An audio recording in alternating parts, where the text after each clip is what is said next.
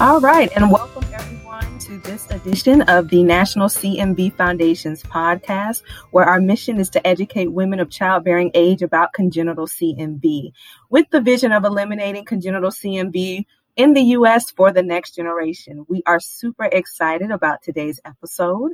Um, as you all are aware, a lot of our work centers around CMV research advocacy and educational efforts.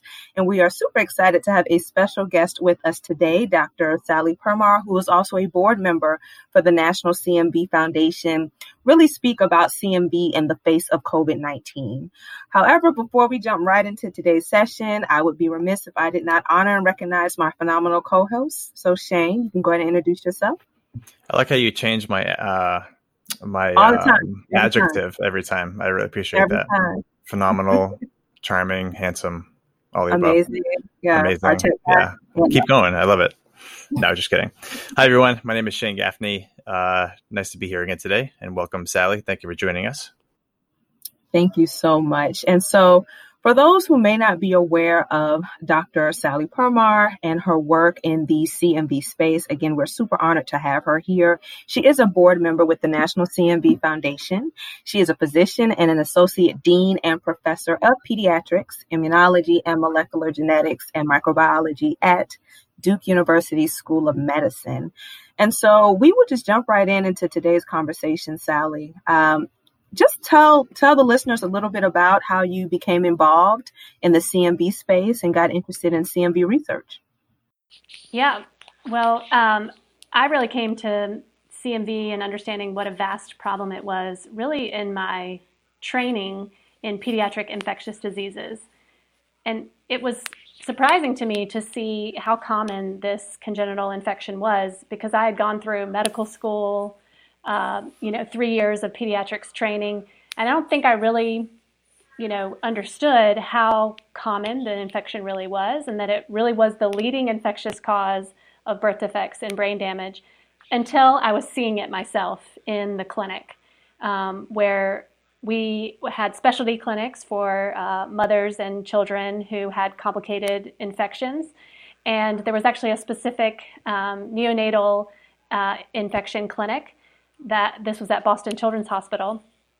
And every session was pretty much filled with kids who had a um, concern or um, a diagnosis of congenital CMV. As an HIV vaccine researcher interested in preventing mother to child transmission of HIV, and um, but seeing all these children affected by CMV, it made me start to ask, well, who's working on this vaccine? What what still needs to be done um, in terms of making a CMV vaccine? And I found that there was still a lot to learn, a lot of unknowns with uh, what types of immune responses we need to elicit from a CMV vaccine and how that will work uh, to prevent the infection. And so decided to throw my hat in the ring of studying CMV and how we can best prevent it through uh, immune responses elicited by a vaccine. Uh, we had Lori Panther on the podcast uh, last time. So she works at Moderna, and we actually had a whole dissertation from her about uh, vaccines. And they're doing it in a synthetic way, I guess, if you want to call it that, using RNA to elicit that same response. What do you think about their whole approach? Is that what you guys are using in your clinic too? Or at least not in your clinic, but in your research? Yeah. So I um, actually work close with Moderna, uh, oh, the cool. company that Lori is from, in h- helping advise them on their pursuit of a vaccine. And actually, in my own research, I'm also using a similar type of vaccine to what uh, Moderna is using as well. And um, what I've been impressed with from the Moderna vaccine approach is um, they can elicit very high levels of neutralizing antibodies. Mm-hmm with their vaccine. And neutralizing antibodies in general for viral vaccines is the holy grail. That is the type of response that we think and, and that in most cases does prevent a viral infection. It's the exact type of response that's being chased for the SARS CoV 2 vaccine, for example. Yeah. Mm-hmm. And uh, what, what Moderna has shown is that their vaccine can elicit a very strong neutralizing antibody response against CMV. And that's different um, than even natural infection. Because one thing that's so challenging about uh, the CMV vaccine is that natural immunity after a natural infection is not protective against another infection, and that makes it challenging. Uh, so their vaccine is interesting in that it elicits a response that is higher magnitude and different than just uh, infection itself. Interesting. So that's something else. I'm going a little bit off topic now, but a lot of the research I've read is a little bit conflicting. Where if a mother had CMV, she can't then pass it on to her new onto her developing fetus. Is that true or is that false? So that's not true, not and that's true. actually another thing that makes this vaccine so challenging. And and we actually uh, only came to that realization maybe in the last 20 years or so, where mostly uh, researchers thought of congenital CMV similar to that of rubella, where if you have an infection with rubella, you are immune for the rest of your days for the most part. Um, for CMV, we thought it would be similar, where only those women who had never had a CMV infection before would be at risk of transmitting it to their fetus, mm-hmm. much like in, in how rubella was transmitted to fetuses. But um, what actually is true is that even women that have had CMV previously, they can still pass the virus to their baby. However, one thing that we're studying very closely is um, what is the impact of the existing immunity that a woman has who has had CMV in the past? What is the impact of that immune response on her chance of passing the virus to the baby? Mm-hmm. It's an important question for vaccines because it can teach us something about what are the protective immune responses and the, those that we should try to enhance through vaccination. Uh, but it also it creates a big challenge in that throughout most of the world, most women are positive when they come to pregnancy. Right. And uh, it's only in developed countries, really, do we have women that remain um, without infection as, as late as uh, a time as they're coming to childbearing age. Sure. And so um, that means that most of the congenital CMV in the world is in women who have prior immunity. And so when we develop a vaccine that's mostly being tested in seronegative women, meaning women that have never had the infection, because that's where we can actually define whether you do or do not become infected. But most of the world needs a CMV vaccine that can be given to women that have already had the infection. Right. So that's that's a barrier that the vaccine will need to get over. That's fascinating. Have you um, had any issues or have anything changed in this world of CMV research since COVID 19 came about?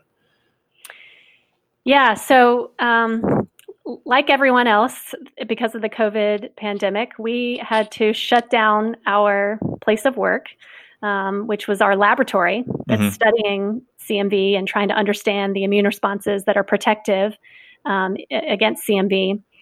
We had to shut down that research, and so that everybody could social distance. And you know, while uh, we didn't know, you know, exactly how to prevent this new virus that we were facing. Um, and we also didn't know, you know, what trajectory the pandemic was taking in terms of our hospital systems being able to handle all of those infections. And so we closed down laboratories like every everywhere else, really, um, throughout the country.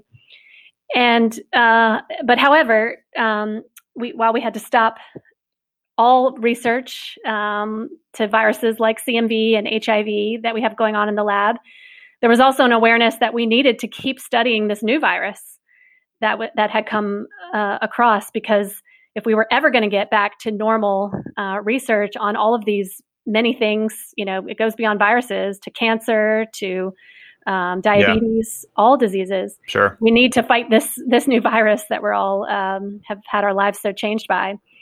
And so we were able to keep some research going, but only focused on the SARS-CoV-2 virus. Right.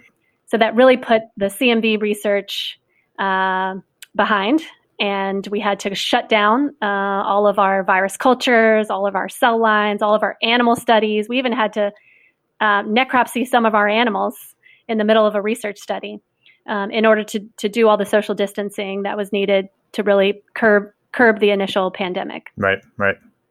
Crazy. Wow, crazy stuff. And so, um, you know, you look at all the accommodations that had to be made once COVID hit, right? On your research lab, on the research that was being conducted.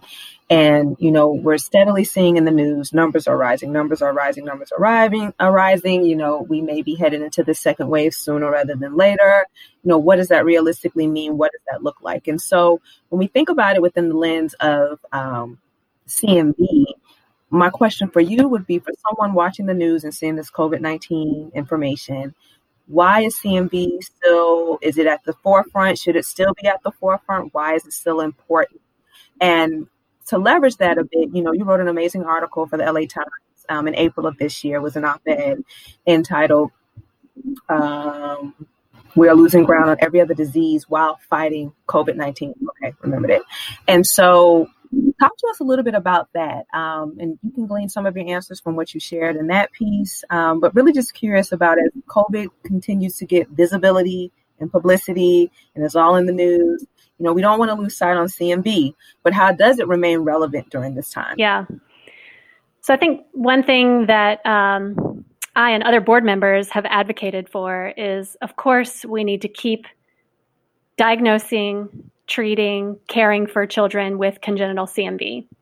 Because one thing that we know works, where the research is already clear, is that if you can diagnose CMV in the first month of life, and you can, a congenital infection, and you can start treatment for those children who need it, meaning the most severely affected, those that have uh, evidence of brain damage, then you are going to help that child potentially have better hearing, potentially have better development, more achievement, more uh, potential for what they're going to be able to do in life.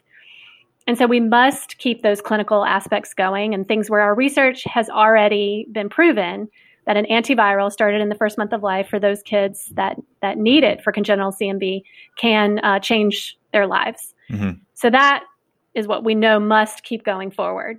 And luckily, you know, clinic and children's health operations have started to open back up and are at fairly normal levels now. Um, but we should definitely advocate for um, parents and providers to do CMV testing when it's indicated and get those children into treatment despite some of the interruptions of care. So that's one of the most important things. But secondly, um, you know, we we definitely have seen, I think, a backslide in all types of research, including CMV, because of the need to focus on this virus and because of the need to shut down a lot of operations to social distance. Mm-hmm. Um, but the good news is that we've learned uh, ways that you can prevent the infection, like wearing a mask, keeping people at least six feet apart. So we now have our laboratories opening up again with those measures in place. Uh, we have people coming in at all hours of the day now so that they can social distance and, yeah, right. and, and be in lab at different times. So CMV research and other types of research has been able to start back up. But we know that uh, there's this new focus that virologists, vaccine companies, immunologists are having to put all of their, you know, um, their effort into, and including Moderna, that's one of the leading uh, vaccine companies for SARS-CoV-2. So, but the point is that we must keep get this pandemic virus in check to be able to go back to our, you know, levels of of momentum and research that we're going forward with CMV. So while we've been able to start some back up, we've got to fight this other virus that's keeping us from working at our normal levels in order to go back to the CMV research that's needed. Mm-hmm. Yeah, I think most importantly, especially for other parents, is to kind of tell them that you know even though there is a larger player in the field right now, uh, CMV is still a very important aspect and not something to overlook. So, you know, we we kind of have this thing. We are still here for the foundation where it's true. I mean, you know, even though CN, even though COVID nineteen is the main um, player right now, CMV is still an important thing, an important part of everything. Um, that's actually a good segue you've spoken about a little bit, but um, obviously, like in my case, I have experience on both ends where I've begun to return to Boston Children's Hospital for appointments for my daughter, including surgeries for cochlear implants, which were just done uh, two weeks ago. So, um, do you have any concerns with CMV impacted families as um, you know they navigate COVID 19, the restrictions, and all the social distancing, all that stuff. Is there anything that we as parents should be aware of, or anything that you can um, enlighten us on? Yeah.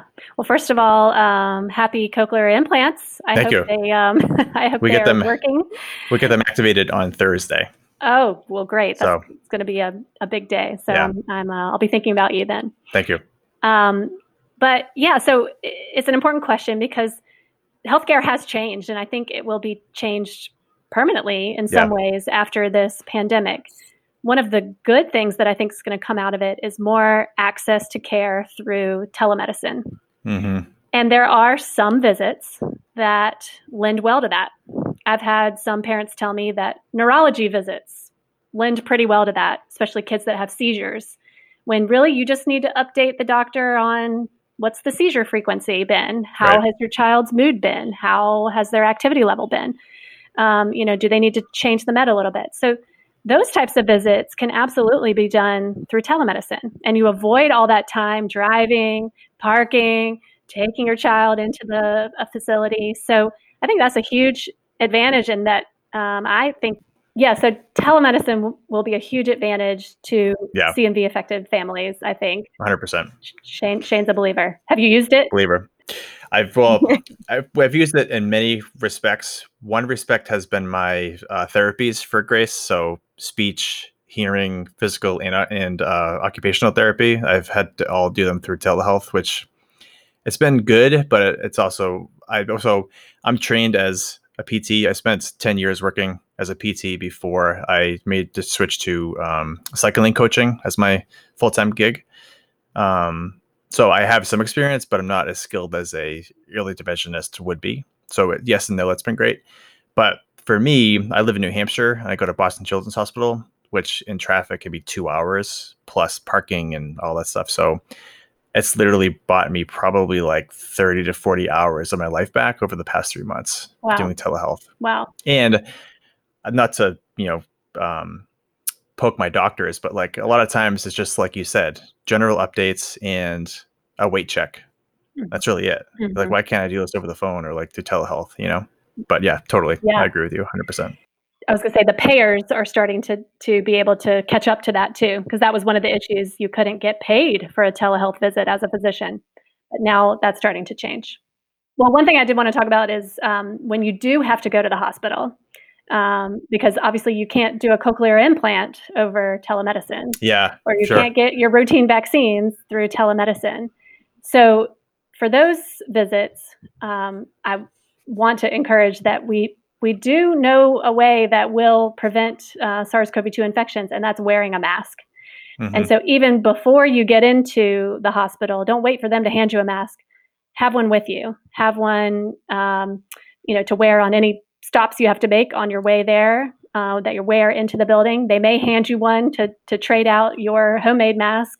Um, but you know, everyone should be wearing a mask. If your child can wear a mask and can tolerate that and can understand why to wear a mask, that may even be um, appropriate and and masking and maintaining the six feet distance we know those things can be effective so um, just as a recommendation when you do have to go to the hospital you know wear wear your mask and go by all the uh, the spacing now that they have you do Yeah. for waiting in line but but it's there for a reason and and we've seen that those strategies can work That's a good segue, Sally, into you know I'm I'm you know trained in public health, and I'm always wondering how can we it's what I call like habit stacking, right? How can we do this with these viruses? Um, you know, CMV, COVID 19, both viruses. Is there any overlap, anything as far as virus transmission, risk reduction that perhaps we can all play nice in the sandbox on when it comes to increasing awareness of COVID 19 risk reduction and the same with CMV?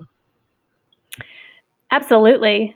I think one big message from all of this is uh, public health makes a difference, and public health is absolutely necessary for us to have a productive economy and Mhm. productive lives. And so I think, I hope that what will come from this is really a golden age for public health, for vaccines, um, for an understanding that. Um, there are these viruses that are, will continue to challenge uh, us as humanity, And uh, what we have to do is use science to overcome them. And so I, I do hope that there can be some co messaging from uh, SARS CoV 2 and also why we need a vaccine for CMV. Yeah, we've spoken a lot about increased hand washing potentially making a large difference in CMV infection rate, which is, you know, something I think might be a positive to take out of this. Yeah, that's a good point. Even something maybe could look for in the data. The one other uh, uh, trajectory I could imagine is kids were home with their moms more frequently throughout this last mm. year. That uh, you know, uh, toddlers could have been taken out of daycare, and we know that toddlers are a big uh, pool of uh, CMV and, and a reservoir for CMV. and so, you know, maybe there was more exposure for pregnant women during this time. So it will be interesting to look at the case numbers if they change. It's interesting. So could go one way or the other way. That's interesting. CMV kids, do they have a higher risk of contracting COVID 19 than their counterparts? Yeah, that's an interesting question. And, and I don't think one we have been able to study specifically, mostly that will be, I think, a challenge to study because we haven't seen that many kids who have symptomatic infection with SARS CoV 2. They are still mm-hmm. less than 2%, I think, of all the cases that have been reported in the US. And we know that the US has uh, almost the top number of cases throughout the world. Um, and that's been consistent across con- other countries as well that children are not presenting with acute infection. Um, but those children who have had severe infections, um, they can have other uh, comorbidities um, or other types of diseases that they struggle with as well. Um, sure. And so some of the things that have been identified as uh, h- higher risk are children that struggle with diabetes, obesity, um, possibly uh, some lung disease, although you know, interestingly, even though this is a respiratory virus, uh, children with lung disease do not seem to be the majority of children who are um, coming down with symptomatic infection, like kids with asthma don't seem to be overrepresented. Hmm. So it's very interesting. And, and one thing that my research is digging into with um, SARS CoV 2 in children is why are children um, sort of able to avoid severe infection um, in the, for the most part? and how how are they different than adults who are succumbing to a severe lung infection? And is it something about the immune response? Is it something about pediatric uh, lung cells that's different than adult lung cells? And so those are the types of questions we're trying to ask to understand how is it that children mostly um, can avoid severe infection um, when they're first uh, come in contact with the virus this is very interesting i feel like um, you know you you listen to you listen to various researchers. Coming from a public health background, you know, I think we have to be, you know, as harsh or as difficult as it is to say this, okay with knowing that we just don't know how some things are going to pan out. I mean, this is still a very novel virus. It, it seems like it's morphing every week. Numbers are increasing. And so it really, unfortunately, will be some type of watchful waiting to see how this impacts us on a whole. So um, you know, kudos to you and your research. I think a lot of really great things are going to come out of this dismal place we're in, um, hopefully sooner rather than later. Um, Shane, did you want to ha- add anything to that? No, I think really just interested in um, just going back to CMV and research on your end. What kind of things were you working on or were you hoping to work on this year for CMV research that you didn't get a chance to? Yeah, um, we have a number of studies underway for uh, CMV that I'm really excited about. Um, one uh, that is a culmination of a group that came together, gosh, maybe three or four years ago. We started working together, and it's a group of researchers throughout the country, and actually international also. We even have some colleagues in Germany. And we are using cool. a non human primate model, so a monkey model of congenital CMV infection where we can infect a monkey who has never been infected with the monkey version of CMV before, mm-hmm. and mm-hmm. uh, we can we can uh, find that they can pass the virus on to their fetuses as well. So we can infect them during pregnancy and then see the virus in in the fetus. And this mm-hmm. is a great model because, of course, uh, the monkeys are um, have very similar physiology and immunology uh, responses as humans. Um, but we can also uh, do interventions with the uh, primates that we would never be able to do in humans. Like we can give them um, certain vaccines and see how that may prevent the infection. We can give mm-hmm. them certain uh, kinds of viruses where we have maybe removed certain portions of the CMV virus to see does that disable the virus from being able to infect the fetus. And so we can ask all these questions that, again, you wouldn't be able to do in humans. And um, we, again, started meeting three or four years ago. Uh, we got funding about a year ago. And the um, primate breeding cycle for the rhesus monkeys that we use only comes around once a year. And so COVID hit kind of right when we started rolling with our infections of the pregnant monkeys. Luckily, we we got a few done, um, but we did have to stop some of those. And um, so I will be looking forward to hopefully a full season of um, infections right. in those pregnant monkeys and learning a lot Very about cool. the vaccine. So, uh, going back to your coronavirus work and research, do you think children will be included in the coronavirus vaccine research too? That's a good question, and one that um, I am certainly advocating for. That even though um, children are less susceptible to that acute disease um, or lung disease after infection um, compared to adults, uh, we know that some have landed in the hospital. Even there have been um, some deaths from the infection.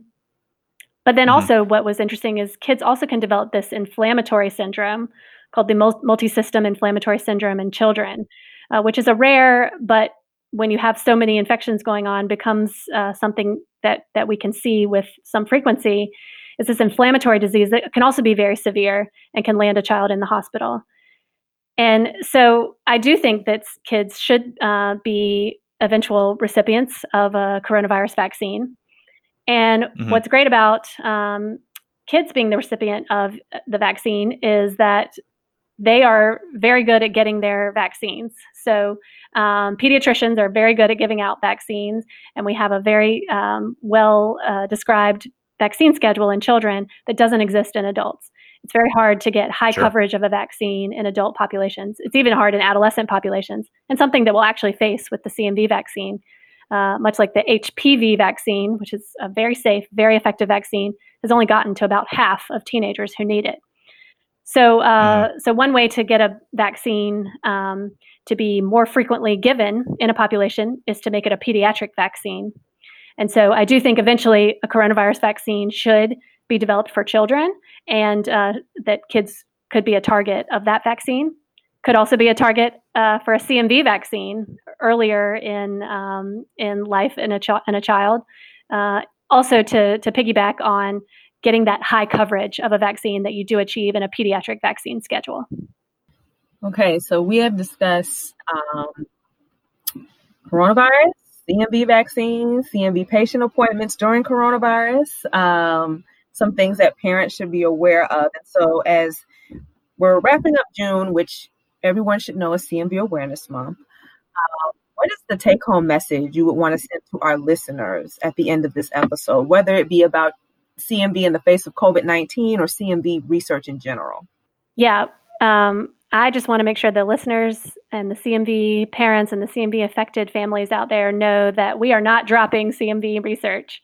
That while we've hit a little bump in the road here with this um, very now common uh, coronavirus that is throughout the entire world and impacting all of our lives, um, we have not forgotten about the importance of ending congenital CMV. And so um, we are pushing forward on research. Um, I know that uh, while Moderna is busy putting out a SARS CoV 2 vaccine, they are also uh, keeping their CMV program at, at a top priority, as you heard last week from Lori. Um, and so just know that um, we know that fighting CMV is important for the long term uh, to achieve the, the highest potential in children uh, universally. So we hope that no child will be affected by CMV, or if children are affected by CMV, that we can prevent the disease that they um, can can display from the infection. So we are uh, still pushing on CMV, a CMV vaccine, and uh, identifying the best treatments for kids with CMV. Cheers to that. Um, so thank you so much for your time today. We truly appreciate all the knowledge and wisdom you shared with us, and thank you for joining us. Thank you to y'all too.